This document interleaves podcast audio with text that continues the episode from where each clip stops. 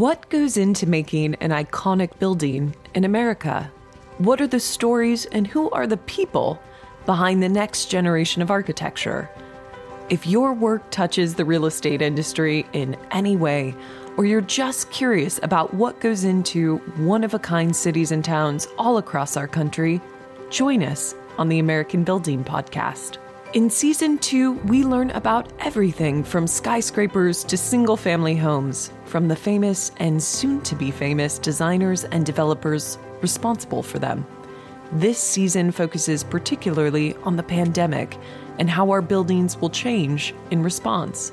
Our sponsor is the iconic design firm Michael Graves Architecture and Design.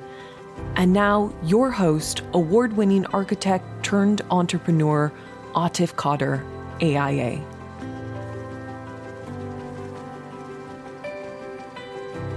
This is American Building, and I'm your host, Atif Qadir. I'm the CEO of Redist, a technology company focused on innovative public financing for real estate projects. We are recording from the historic home of world renowned architect Michael Graves in Princeton, New Jersey. Check out this amazing space for yourself at the Michael Graves Architecture and Design YouTube channel. Now, let's build something. Today, our guest is Chok Lei. Chok is a real estate executive who has served in leadership roles for multiple investment firms, most recent of which is the role of COO for Clear Mountain Capital, a New York City based company that develops real estate and invests in technology that will transform the industry. He is also a professor at Columbia's Graduate School of Architecture, Preservation, and Planning. He previously worked at Pretium Partners, and began his career at JP Morgan. Chok is a graduate of Columbia University, like me, and also Baruch College. We'll be talking about the Cedarview, a multi phase rental apartment development near the University of Connecticut. More broadly, we will talk about how technology can improve the process of developing for small to medium sized developers. So, thank you so much for being here with us, Chok. Thank you so much for having me. Absolutely. So, real estate, it's often a family endeavor. How is your family involved in the industry? Sure. So, growing up, uh, my grandfather was an engineer and um, he had designed some buildings uh, throughout the world. And uh, when he moved here, we were he was a first generation immigrant, and uh, we had the pleasure and privilege to be exposed to his work, to be able to see his blueprints, to be able to see what his life was like. Uh, and my cousins and myself, um, you know, took a lot of influence from that and have continued to build on that over the years. Uh, myself, I took more of a financial route mm-hmm. to get more of the business sense, and, and, ultimately, my goal was always to come back into real estate, which had happened um, after my stint in high finance. Uh, my cousins are also in real estate. My brother's in real estate as well. Everyone's kind of gone into the industry through a different approach. My cousin is a designer by trade and uh, you know, licensed architect and, and, has moved into the development side as well. So, you know, we're all uh, we all take took a page out of our grandfather's book, and um, hopefully we can bring that into uh, today. That's awesome. What country did your family uh, emigrate to the United States from? So my grandfather was from China, mm-hmm. and um, he grew up during all the turmoil, uh, mid-century turmoil, and, and so uh, in wanting a better life for his children and and his grandchildren ourselves. Um, he uh, brought the entire family over to the U.S. back mm-hmm. in the 80s. Mm-hmm. And so we've been here for quite a few decades, you know, fully immersed. And uh, interestingly enough, though, for it is Asian American uh, Pacific Islander Month. it uh, is. That's me too, and you, both of us. exactly. Interesting tidbit there is that um, uh, some of my ancestors were actually here in the 1800s helping out uh, in building the railroads. And so you know, quite a diverse history, I would say, in uh, in the United States, going back uh, over a century. So, interesting fact related to that for Asian Pacific American Heritage Month. The month of May was selected because that was the first uh, recorded uh, immigration to the United States from Japan. Um, but actually, uh, there are likely uh, immigrants to uh, the United States from China and India uh, prior to that, that first arrival of Japanese immigrant, specifically to work on the railroads. And eventually, for any people that are familiar with American history and are interest in that stuff, the Chinese Exclusion Act, which became the Asian Exclusion Act, was meant to uh, delay or make quite difficult uh, the path to citizenship uh, for uh, folks from China and from India. Ironically, the ones that had built uh, the railroads in the 1800s. yeah, wow, that's that's amazing. That's a always love uh, talking to you about this kind of stuff. It's full of these these these facts. Really make me feel like I learned something after the conversation. So, either Chok or listeners, if you need a partner for a trivia night, I'm available. Um, I actually have one trivia night, as I did go uh, at one point, uh, and my friends weren't able to make it, so I just played anyway by myself, and I still won versus other people's teams. Uh, this was in New Haven. I was there one day. So I'm pretty good as a ringer if anyone needs. Uh, so, uh, uh, Chok, tell tell me what did you learn by working in financial services? Because you mentioned that was part of your career path versus those of your cousins. And was that a really useful jumping off point to get into real estate? Absolutely. The, the key thing that I learned uh, from the financial services industry is I think uh, most importantly is the organizational skill set, understanding how to organize and uh, utilize time very effectively and to keep uh, all these processes uh, corralled in, in, a manner that um, I think applies very well to the development process for those that have gone through it. In addition to that, you know, being able to see how different companies operate in the capital markets environment, how their performances are tracked, what are the key things that people look at as it relates to uh, a certain industry, a certain sector, uh, very applicable and, and really um, helped me orient myself as I started to cover more real estate uh, companies such as REITs and mm-hmm. um, home builders at the time. And then uh, moving over, uh, having the opportunity to to join the buy side uh, through Pretium Partners, mm-hmm. where um, they were pioneering the single family uh, rental industry, and uh, joined very early on, and being able to see how a company was built from scratch to where it is today, which manages over 35 billion, I believe, mm-hmm. uh, which is quite an amazing feat.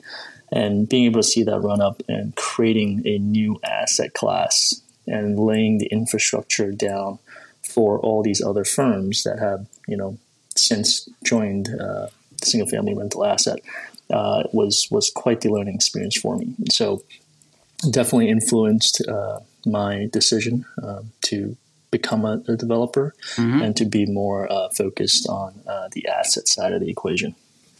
So then, let me ask you this: You began your career at around the time of the global financial crisis, and currently we're in what we can call our call it now, I guess, the COVID turmoil, the COVID turmoils, I guess. Uh, but how would you say you have thought through and developmentally for yourself a robust strategy to be able to make money and do well despite uh, large amounts of downs and ups in the economic market in New York?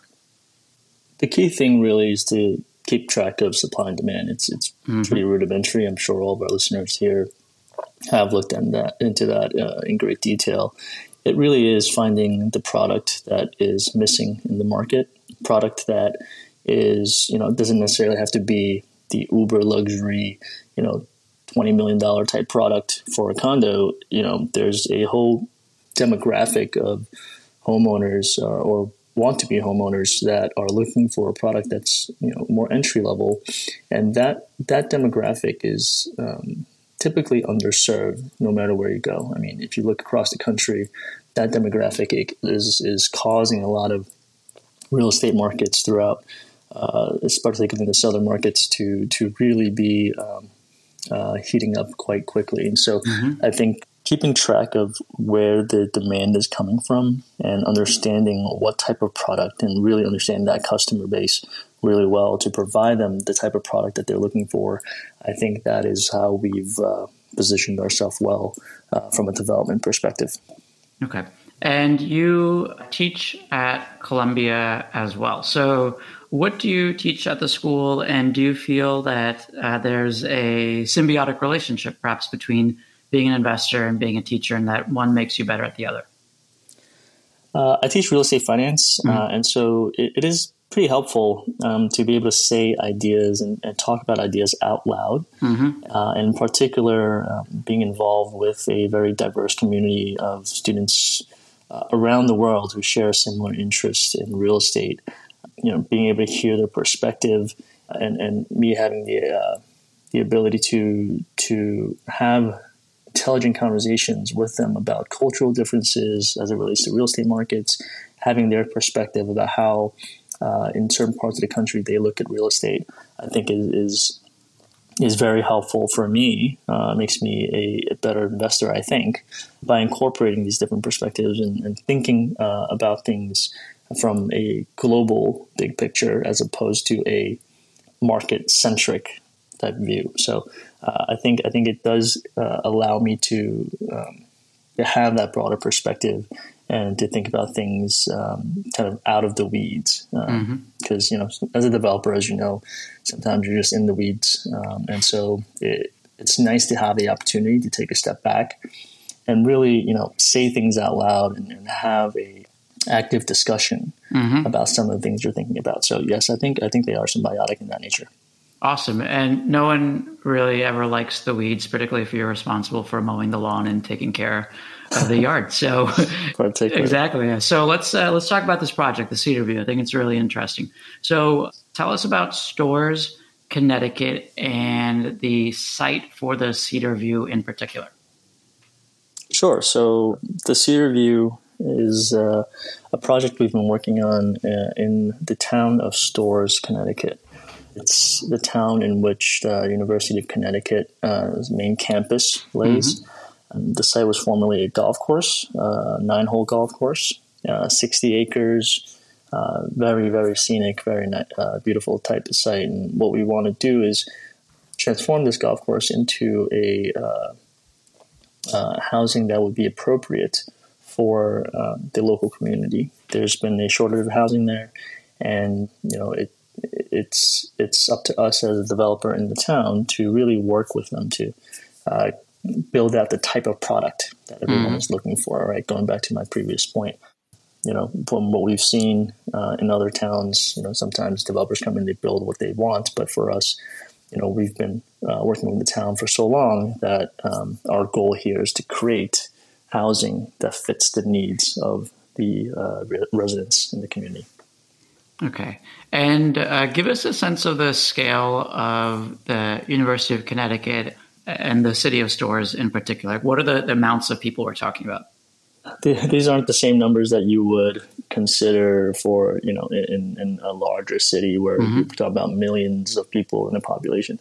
This is a smaller town where most of the demographic consists of um, students. Mm-hmm. That would be um, a substantial portion of, of, of the residents in town, along with you know the more permanent residents such as the faculty members, the professors, the and then all the other town residents in town that support all the infrastructure to allow all of this to happen. And so, uh, in terms of total number size, you know, we're talking about the tens of thousands, not in the you know say hundreds or or, or millions of, of people. But mm-hmm. that being said, because of the relatively rural nature of um, the town and, and, the surrounding areas, uh, there's been a lack of housing even for the population of this size. And so, um, you know, with every project that we're building, for example, Cedarview, where we're looking to put in 250 units, you know, that's 250 units that's going to be very well received because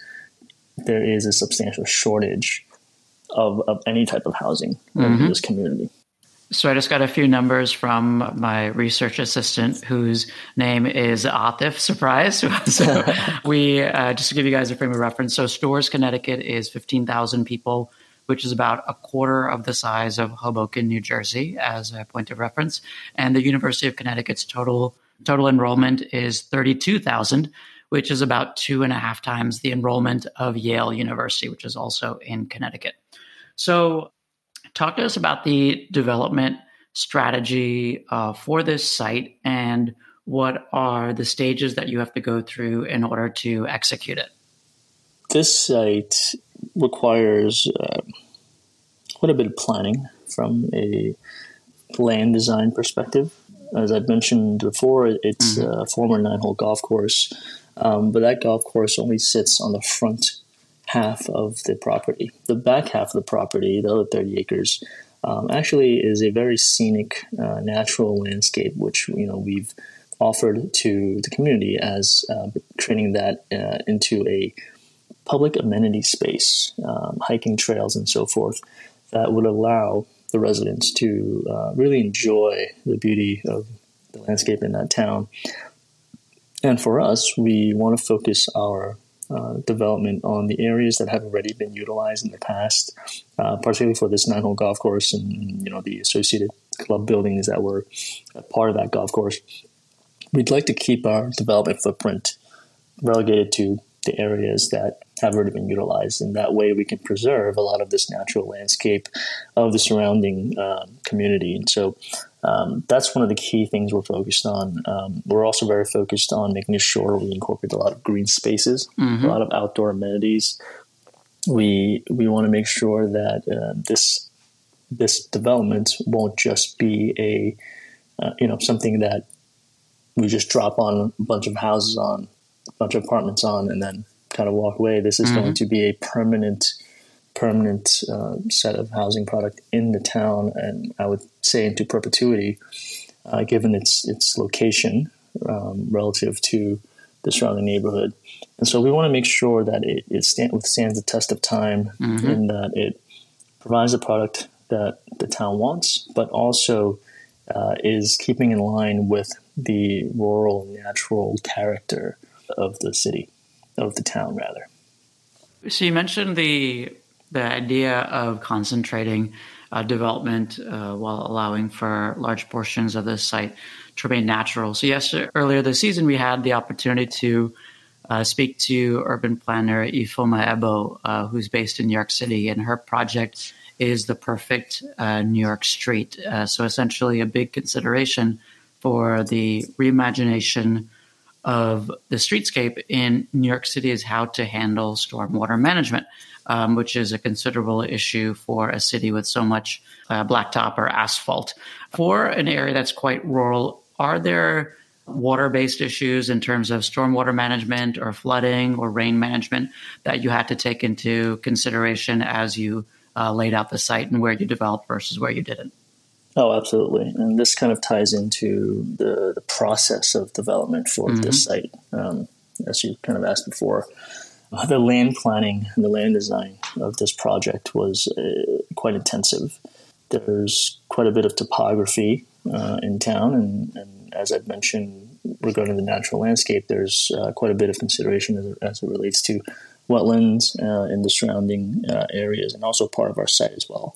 So making sure that we are uh, very careful in designing a site uh, site plan that minimizes and avoids uh, any or all disturbances to any sort of wetland areas, and making sure that we have a product that can transverse some of the uh, topography uh, is something that uh, we spend a lot of time and effort into trying to to to design, and so that is something that uh, is at the forefront of what we think about, particularly as it relates to um, water table, how the footprint of the building sits in relation to that water table, how that affects the type of foundations you would need, and the orientation of how you want to place certain buildings uh, so as to allow for more efficient stormwater design. Uh, on the site, actually, we also have a pre-existing man-made pond as part mm-hmm. of the golf, uh, the the water hazard for the nine-hole golf course. What we're going to do with that is turn that into a, a natural, uh, more of a natural amenity uh, within our community, such that uh, residents can lay out on the grass beside the pond. It's going to get cleaned up. But the the interesting thing about this pond is that it also acts as a stormwater management system where you can maintain the level of the water of the pond mm-hmm. through a system that allows for disbursement of water uh, over time over time depending on water level uh, to be dispersed into the surrounding wetland area to be, have that more of a controlled process. So you know there are things like that that um, are, are, pretty creative and from what our engineers have done to to really utilize the natural landscape to serve specific functions as it relates to uh, land planning. That's actually a really great point because when you contrast that to the earliest ways that development was planned for and executed in uh, beyond the urban environment. So in the suburbs, there was not an emphasis for what you just described, which is natural landscapes and water management. It was much more about efficiency. And uh, earlier this season, we had architect uh, Kenneth Namkung on the show to talk about his installation exhibit called uh, Suburbanism, uh, which invites uh, viewers and uh, people that, that visit it to reconsider what the suburban landscape is and isn't. Um, so I find that uh, incredibly interesting to see the transformation of layouts uh, for the suburbs over time. So this project is in a opportunity zone.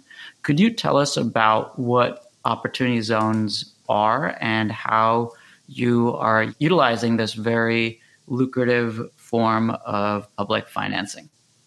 Sure, yeah. So the opportunity zone uh, regulations were put in place uh, towards the end of 2017, mm-hmm. and it created uh, certain areas that were defined by the state of uh, areas that could benefit from uh, investment capital in the form of real estate development and also at other types of businesses. Basically, um, trying to spur uh, investment dollars in specific areas. And so, for us in this location of where we are. Um, we are situated within an opportunity zone, and the way it works is uh, in our investors that have uh, invested their capital gains dollars into uh, this project will benefit from a uh, lower amount of tax on those on those same capital gains mm-hmm. in the near term, and then in the long term, if they hold this investment for ten years or more, any future capital gains that uh, came up from this investment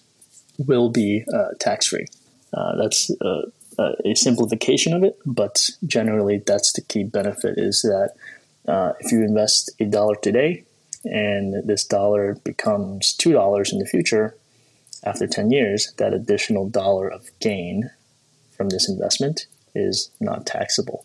So, a, a very, very appealing benefit for, for investors who uh, are, are, in the space of, of real estate multifamily investments. And I think what is particularly interesting is that it does not, it's a form of public financing that doesn't require an outlay of taxpayer dollars. So it's not a grant, it's not a loan, it's essentially foregoing tax revenue that would have been received in the form of capital gains tax and being able to propel or direct that money to uh, areas of need as defined by census tracts. And what's so fascinating is that that style of economic redistribution is actually one of the most efficient because it doesn't require that uh, taxpayer outlay. I think that is also the the mode, or the, rather, this program is now becoming a template for a new suite of opportunity zone inspired legislation. Uh, for example, there is one for uh, hemp and one for uh, cannabis or marijuana uh, that is uh, in various states of approval on Capitol Hill. Uh, that is part of the budget reconciliation package. and there is also talk of the opportunity zone style of public financing to becoming a tool for other forms of specialized and targeted economic development. So I'm excited to see what that will uh, come to bear uh, next year and the years after. So, Chok, you mentioned the, the very thoughtful approach that you had to uh, land planning. So, say if our if our listeners were uh, driving up to the site and parking their car, help them understand what they would be seeing, what they would be viewing uh, as they would walk uh, through the site from that that initial uh, entrance uh, coming through in their car. Sure, yeah. So the way I would position our design, at least, at least for the aesthetic of the exterior, is uh, in keeping with sort of the colonial nature of the of the town. Um, so that's what you would initially get a sense of as you're driving up.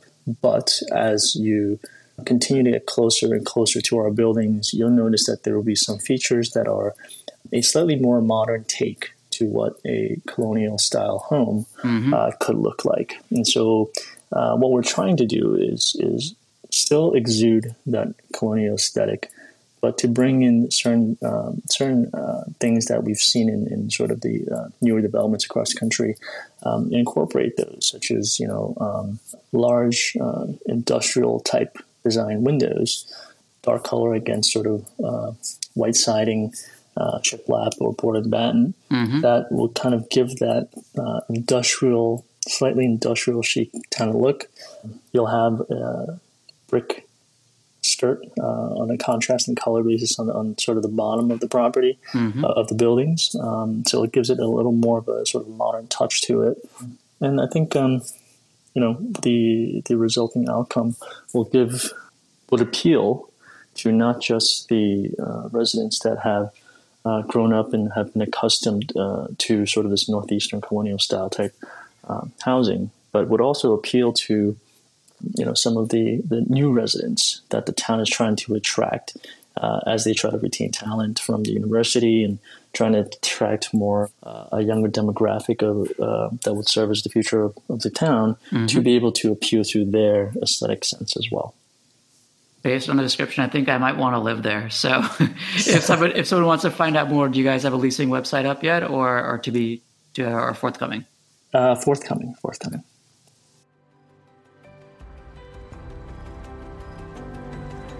So I'm going to pause here to let our listeners know about the sponsors of the American Building Podcast.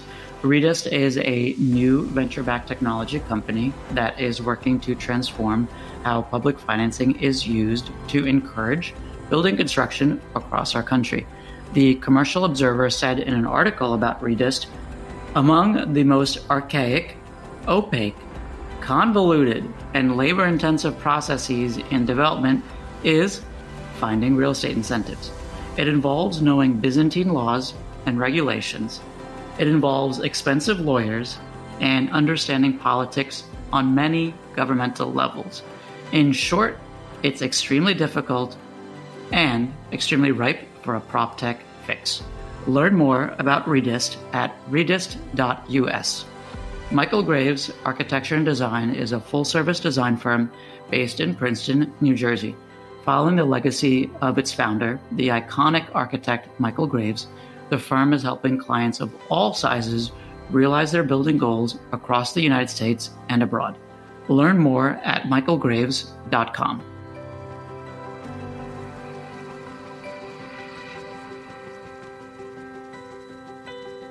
I want to talk about prop tech. So that's basically the shortened expression to refer to uh, innovation, the use of technology within the property sector, more broadly, the, the real estate industry.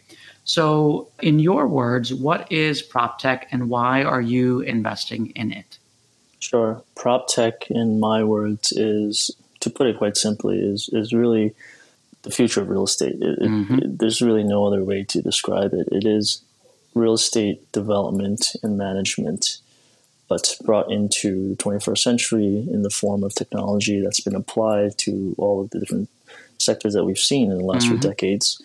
Having been a developer, it's it's frustrating to me to see that there's been so much technology that's been implemented and, to revolutionize certain uh, other industries, and yet so many things in the real estate world have not even been brought up to that level. There's no automation. Everything's done by hand. We're building things the same way we built them hundred years ago. Mm-hmm. And and the way I look at prop tech is that it's not it's not a buzzword. It's really just how do we bring this traditional asset class into where we need it to be today and also where it needs to be going forward mm-hmm. in order to address some of these housing issues that we're seeing across the country, shortage of housing, inability to build homes quickly. And a lot of these things can be uh, solved through the utilization of, of prop tech uh, into this industry. And, and, so for me, it's it's not just about investing in startups or, or uh, VC capital investments mm-hmm. and, and trying to find the next unicorn. It's really more about how do we make the industry better? How do we grow the industry going forward? And how do we make it more efficient as uh, technology has helped for the other industries that we've seen? Mm-hmm. And for our listeners who may not be familiar with the expression unicorn, uh, Chok is not referring to a horse like animal with a horn on its head. Uh, he's referring to a, a company worth uh, at least a billion dollars, um, on paper at least, worth a billion dollars. And I think, well, let me ask you this, Chok, is in what you described the, the future of real estate, there's many ways for our industry to improve. Uh, because when you compare us to uh, sister industries like, say, automotive and aviation, uh, building construction is, I think, as the quote from the Commercial Observer mentioned, quite Byzantine. And although the Byzantines had quite beautiful architecture as well. So, what would you say within the realm of all of these options? There's uh, shared economy, there's design and construction, there's financing.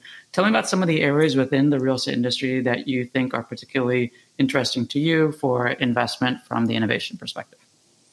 Uh, the most interesting subsector uh, of prop tech to me is construction tech, mm-hmm. uh, or Contech for short. And part of the reason why that's the most interesting to me is that that's where you really see the interface of technology, which is a uh, more of an intangible thought process being applied to a brick and mortar asset and forcing that connection, that, that conversation between uh, the technologists and the real estate developer or GC general contractor. That, that's a very, very large uh, knowledge gap between these two uh, sets of professionals. And so, with that large gap, I find that there would be a lot of opportunities uh, in which to facilitate these conversations, to facilitate the creation of ideas by bridging that knowledge gap between someone who might be coding uh, behind a, a, computer screen versus someone who's on the site thinking about how much concrete to pour into a foundation.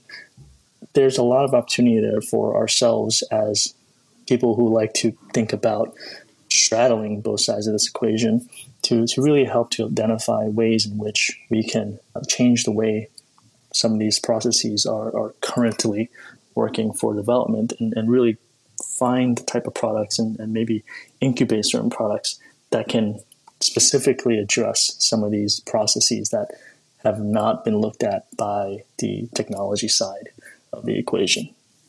So, within the world of construction tech, there are a growing number of investors. You have, say, investors uh, like SoftBank that have made mind numbingly bad investment decisions like in Katerra and WeWork, those dumpster fire companies.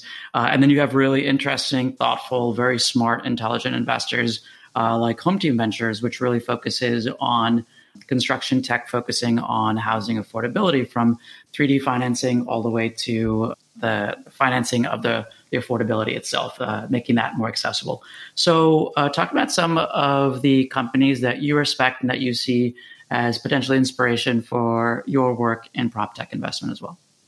I think that affordability, affordability angle that you mentioned is is very important, right? It goes really goes back to the beginning of this conversation where, you know, building the right type of product for what the demand is. Mm-hmm. And as everyone knows, the country is facing a shortfall of affordable housing. And so understanding how do we address that issue. Mm-hmm. One of the ways to address that is is specifically in making the home building process more effective, more efficient, more automated. And so the stuff, um, the proper, the, the the startups that we're looking at are specifically focused on some of some of, uh, of addressing some of these issues. So, for example, um, how do you automate home construction? Uh, we are looking currently at um, 3D printing companies for concrete. We are considering investments into companies like these, along with potentially incubating technology from overseas that already have uh, demonstrated their ability to do so in in other countries and bringing that technology to the US where you can print a foundation right it's not the entire house yet but at the very least you can print a foundation in in a few days and as opposed to you know that foundation taking uh, weeks to cure to uh, to pour having uh, all sorts of labor laborers to be on site to be able to to pour that foundation if we can automate that through a 3d printing process mm-hmm. I think that's where we'll start to see greater efficiencies in, in addressing how do we build homes faster and more efficient. I think that's a wonderful point. I had the opportunity to uh, visit a 3D printer uh, Icon uh, when I was in Austin for the South by Southwest Festival, which locals call South by. So if you say South by Southwest, they know that you're not from Austin.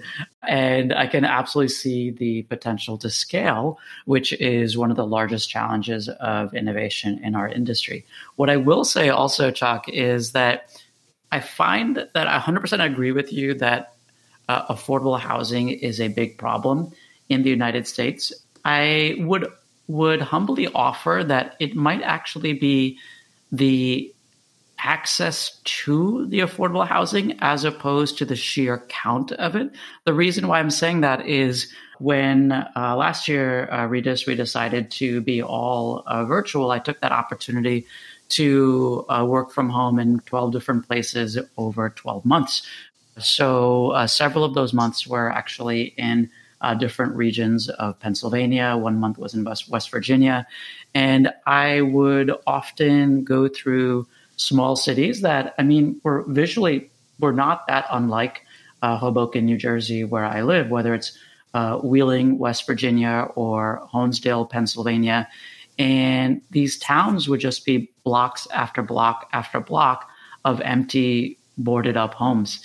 And I think that if someone's listening out there and can come up with some smart, interesting way to uh, make that useful, all of that embodied energy that's there, uh, in addition to obviously building uh, new homes in places like Austin, then I think we're, we're really talking about a big change for our country. So, for investment in through venture capital in construction tech, what does that um, actually entail? Like, so what is the day to day process like, and what what actually happens when it is that you make an investment? Uh, there really isn't a standard process, I would say, because again, we're not the typical prop tech VC investor. Uh, the way we look at prop tech is more about solving the problems that we've seen in the mm-hmm. development process and focusing on the applicability of the technology rather than making um, a variety of investments uh, into a portfolio of companies. Mm-hmm. Um, it's really looking at companies one by one and utilizing the technology to see whether it has a uh, measurable impact or improvement to uh, what the process is today. And we think those are the companies that that have uh, that will provide the longevity, and you know they may or may not get the sky you know skyrocketing valuations in the near term, but we do think uh, over the long term, uh, the companies that are able to provide a demonstrable uh, impact to the industry, the, the value there will be recognized. And so there isn't a um, very um, specific day to day process mm-hmm. for it. It's more of a meeting different founders, having conversations about different ideas, looking at products that are out there to see how they've been utilized, how they can be more broadly implemented and, and facilitate, facilitating a lot of these conversations, as I mentioned earlier, is, you know, from, uh, from a technology standpoint, it's sometimes it's hard to understand or, or be able to communicate across the spectrum to uh, someone who's been a real estate professional their entire life. Mm-hmm. A, it's, it's a completely different language. And so uh, I would say a lot of that is, is being able to bridge that, that gap in conversation to be able to convey right what the issues are in a manner that is solvable from the technology perspective, and then uh, conveying the other way around to the um, the hard asset, the real estate side. Mm-hmm. And when and people, so, oh, sorry, go ahead. And so, yes, a lot of it is is is more of a, an organic approach where you know a lot of this is, is conversation oriented and, and fitting the pieces together mm-hmm. as we work on um, projects. And the expression that I've sometimes heard as a benchmark or a metric uh, for venture investors is 10x, which I believe refers to uh, looking to 10x their investment when they invest in venture. Is that uh, something that you prescribe to, or do you take a more nuanced approach? I think the from the prop tech perspective, there's definitely a lot of opportunity mm-hmm. to find the types of uh, platforms and startups that can give you that sort of target. But fundamentally, going back to what the industry needs mm-hmm. and where the industry needs to go from a social impact perspective, per se, it's it's less so focused on that. We think that will come if the product is solving some of these very real issues that yes. uh, people see day to day. It's not necessarily a question about what capital markets are doing or how much capital is coming in from abroad or from which country and what are they investing in. It's more about what does this platform solve mm-hmm. and and whether it does it in the best way. And so um, that's that's where we that's our philosophy in thinking about the type of companies that we're looking for and, and the type. It's less so about the number associated with the return. It's more about the impact associated with the platform. Mm-hmm. And that makes sense. I think it's about picking, thinking about the, the bigger picture, not necessarily putting the cart in front of the horse. So, uh, thank you so much for joining us today on the American Building podcast, Chok. Thank you very much, Atif. Absolutely. Always and a pleasure.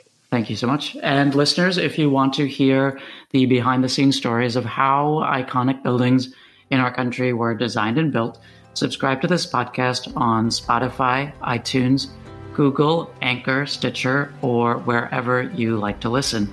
Rate and review us on iTunes to help us reach a wider audience and follow us on Instagram at American Building Podcast. We all know real estate is a tough industry to make it. So, how can real estate professionals stand out and make a name for themselves in today's world? Hear from me, the team at Michael Graves and Redist, and many of our spectacular guests like Chok on what we did to make it where we are.